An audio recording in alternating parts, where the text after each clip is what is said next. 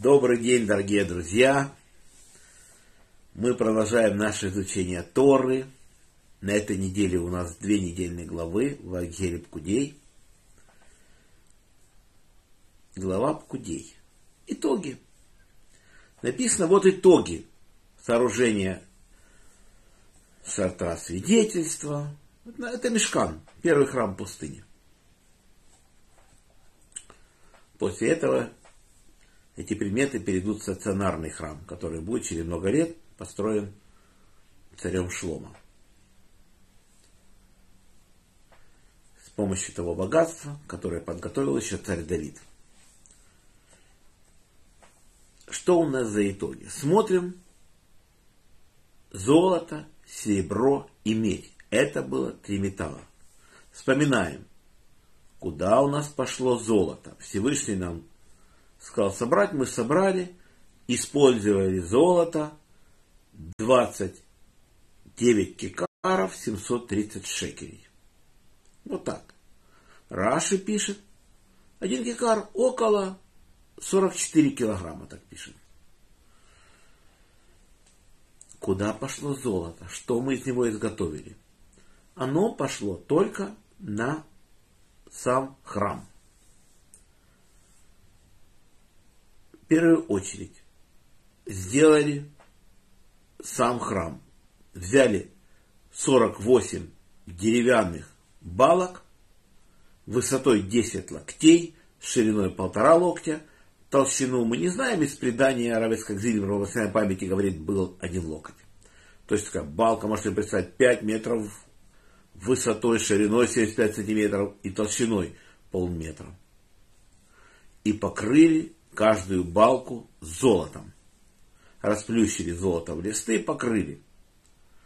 Если не брать торцевые части, то сама балка это будет размер 5 метров на 2,5 метра такой лист. Вот таким листом уже берут такую балку. Естественно, что вверху и внизу тоже торцевые части были золотые. Вот таких у нас балок 48. 20 с одной стороны, 20 с южной стороны шатра, 20 идет с северной стороны шатра, и восточной стороны идет 8 балок. Все вот это покрыто все золотом. И попарно каждая балка соединена вверху одним кольцом. Вот 24 кольца, допустим, соединяет эти балки. Потом, куда у нас еще пошло золото? У нас были четыре столба, на которых висел занавес, отделяющий святилище от святая святых. Тоже не высотой получается, как сам шатер, 5 метров. И покрыты они были золотом тоже. Куда у нас еще золото пошло? У нас на потолке идет громадное полотнище, состоящее из 10 полотнищ. Каждое полотнище идет 28 локтей в длину, 4 локтя в ширину. То есть представим 14 на 2 метра. И таких 10.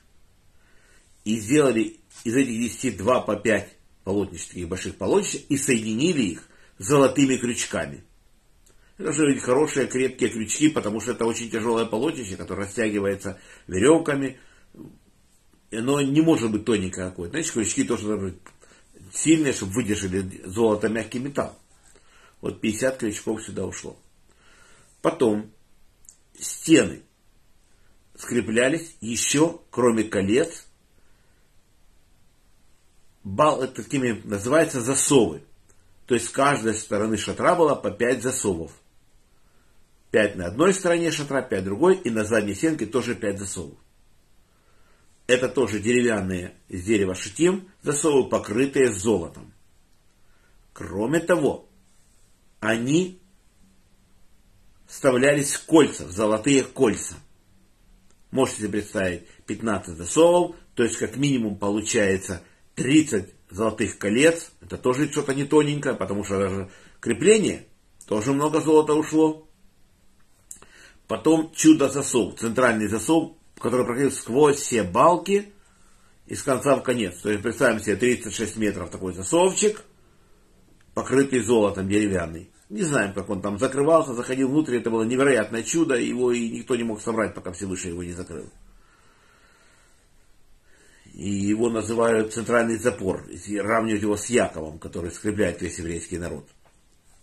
Дальше, что у нас еще из золота сделано? Когда мы входим в шатер, стоит пять столбов, покрытые золотом. И это золото не простое листовое, это золотые нити, обвиты золотыми нитями. Это красота неимоверная. А крышки у них, этих пяти столбов, золотые. Это, видно, листовое золото. Мы уже даже не говорим, что у нас были крючки золотые, на которых висел этот полог при входе в шатер, и завеса тоже так висела, отделяющая святилище святая святых, тоже на золотых крючках. То есть вот и сюда пошло золото. Это только само строение храма.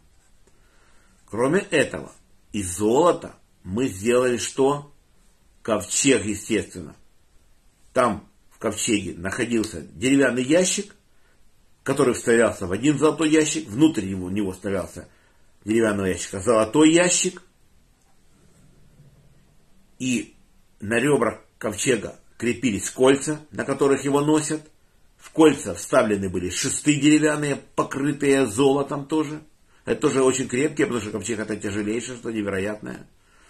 Кроме того, из чистого золота, без дерева, была сделана крышка ковчега.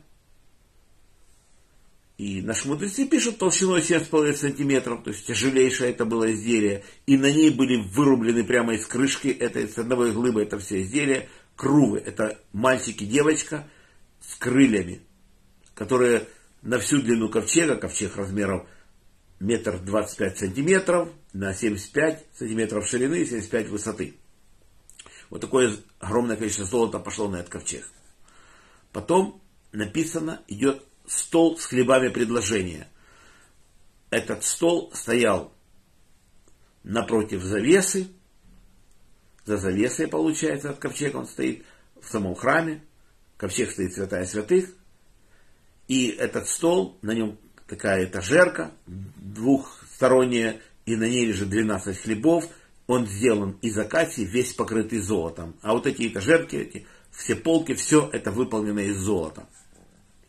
Потом Тора говорит нам о светильнике, о миноре, семисвечник, который сделан из слитка золота, вырублен он был, невероятная какой-то сложности работа, в него шесть ветвей и ствол. Получается семисвечник, золотой минора, это чистое золото, и все принадлежности тоже из чистого золота. Потом из золота сделали что? Маленький жертвенник для воскурения благовоний, сделали его из акации и покрыли чистым золотом, и сделали на нем выступы, как типа рога жертвенника, и на всех этих изделиях, и на ковчеге, и на столе, и на жертве был венец, какая-то корона идет по периметру, сделанная из чистого золота. Тоже это все золото. И шесты стола были деревянные, покрытые золотом. И шесты, на которых носят жертвник, тоже были покрытыми золотом. Естественно, шест, на котором носят минору, тоже. Это чистое золото. Мы практически перечислили все изделия, которые были из золота. Может, что-то забыли, но вот так.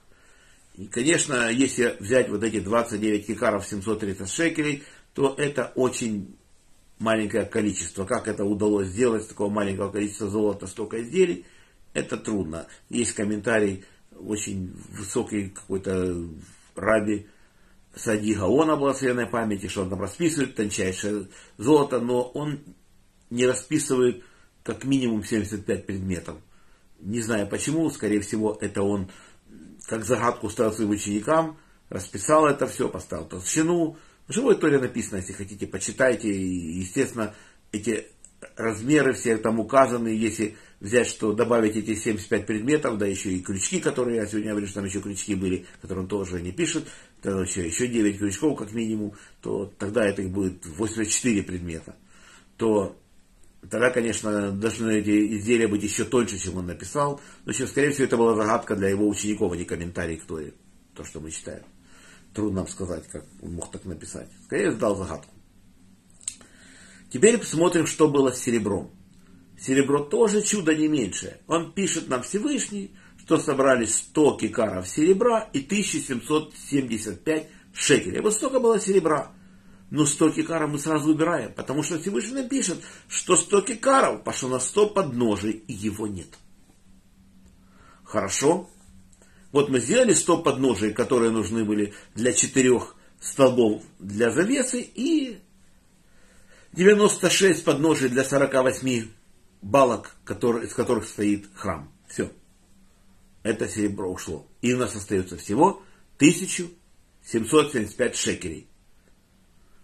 Маше, кстати, даже забыл, куда он использовался. Он забыл, что из него сделали, обвили, сделали нитки, обвили им там шатер, забор ша, храмовый. В общем, куда использовать серебро, кроме подножий? Получается, на остальное серебро 1775 шекелей нам нужно было из него сделать что? Надо было покрыть все 60 столбов во дворе. Покрыли эти столбы во дворе, их 60.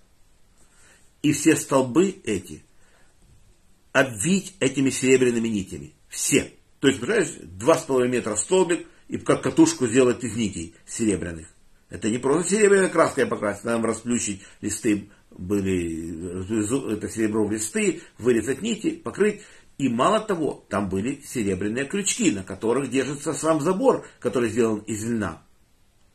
Так красота неимоверная, но надо было крючки сделать, и если нити были совсем тонкие, как бы держались крючки. Если держатся с помощью этих нитей, значит это тоже была какая-то толщина нитей, что они крепость давали. Получается, крючков надо было серебряных сделать, как минимум, чтобы оно держалось на каждый столб по два. Это получается, надо было 120 крючков изготовить, нитями зашить и колпаки серебряные. Это огромное количество серебра ушло. Как оно могло вместиться? Ну, там пусть 25 килограмм серебра, это 1775 шекелей, если грубо так разделить. То есть 3000 шекелей, это один кикар, а тут 1775, ну, не знаю, 25 килограмм может быть серебра. А всего хватило, чудом, неимоверное чудо было, что хватило. Если мы возьмем свою медь, то чудо тоже не меньшее. Что написано, что нужно было изготовить? Нужно было изготовить. Первое, это у нас пошли подножия медные на входе в сам шатер. Можете представлять, золотые нити, это были на столбах этих, которые вставлялись в эти в медные подножия. Переходит один цвет в другой, это на солнце светилось, Невероятная красота. Трудно себе даже представить, как это вообще выглядело. Вот пошли у нас 5 подножий, потом 60 подножий для столбов вокруг двора. Получается 65 подножий медных. И потом из него же изготовили жертвенник медный. Он не маленький, 2,5 метра длиной, 2,5 метра шириной, высотой получается полтора метра, три локтя, и на нем решетка, медная сетка. В общем, тоже не маленькое изделие, и в нем шесты, и кольца, в которые вставляются эти шесты, шесты тоже покрытые медью, вот это ушла в медь. И так и пишется вот эти изделия, что я перечисляю, вот из меди пошли и колья, на которые, которые служат для того, чтобы веревками натянуть вот эти изделия, чтобы столбы хорошо стояли, подножие вставили и веревками растянули. То есть получается на каждый столб нужно 4 веревки, чтобы растянуть и прикрепить их за колия, как палат натягивается. То есть, если 120, 60 столбов на 4, 240 колев надо было вбить, это же не какое-то маленькое что-то, потому чтобы держалось, значит, на большие было тоже, много туда бы ушло, много ушло бы туда меди и колия. Нужно для того, чтобы как палатку сделать 4 потолка, растянуть в самом храме тоже у нас четыре покрытия. То есть первое из голубой шерсти багрии черницы или насквозь, второе из козьей шерсти, третье из шкур бараньих окрашенный красный цвет и четвертое шкур тахашей. Красавица, это неимоверно этот храм. В общем, это все было трют веревками. В общем, вот это все описано. За умывальник ни слова, куда пошло пометь. Наши мудрецы говорят, что это же женщины сдали свои зеркала полированные. Вот туда ушло это, сереб... это медь, которая уничтожена в этом весе. А меди, пишется, было 70 кикаров и 2400 шекелей. То есть столько изделий вроде много, тоже маловато как-то ее кажется. Не знаю, ну впечатление, что маловато написано. И когда вот эти все предметы, что я перечислил, уже перечислены, вот э, впечатление, что это. Потом начинаешь думать, подожди, мы же еще не все посчитали. Да, здесь написано, но здесь нам Всевышний перед только это. За умывальник мудрецы сказали не учтена, а вот крючки, которые соединяют козью шерсть между собой, два полотнища, одно идет, полотнище состоит из пяти полотнищ, 30 э, локтей на 4, и, а второе из шести полот 30 на 4, то есть два громадных полотнища, и держались они вот за счет этих медных крючков, 50 медных крючков. Почему они здесь не, не учитываются, тоже вам непонятно. Ну, в Торе так, у нас пять глав на эту тему, пять глав. Мы начинаем ее, там получается Трума, Тецаве, Тисава, Ель, Кудей. И если мы все вот это начинаем читать, все главы, и понемножку записываем, там мы поймем, вот здесь нужны еще крючки, здесь это. И так, когда мы все это прочтем, тогда мы уже можем составить этот шатер. Так просто не сдастся Тора. Ее, чтобы что-то добиться, надо большим трудом это все брать. Так просто не сдастся. И раз, один раз слышал Рав Айзенман, есть такой Рав, и он говорит, что его друг, инженер, попытался такой макет сделать храм, все расчертил, сделал, все постарался сложить досконально, все высчитал как мог, не получилось. Не получилось. Когда Маше изготовил весь шатер, Всевышнему показал чертеж, все досконально. Он его семь дней разбирал, собирал. Он не мог четко его сложить. Он тоже не мог это сделать, пока Всевышний на восьмой день пожалел и сделал.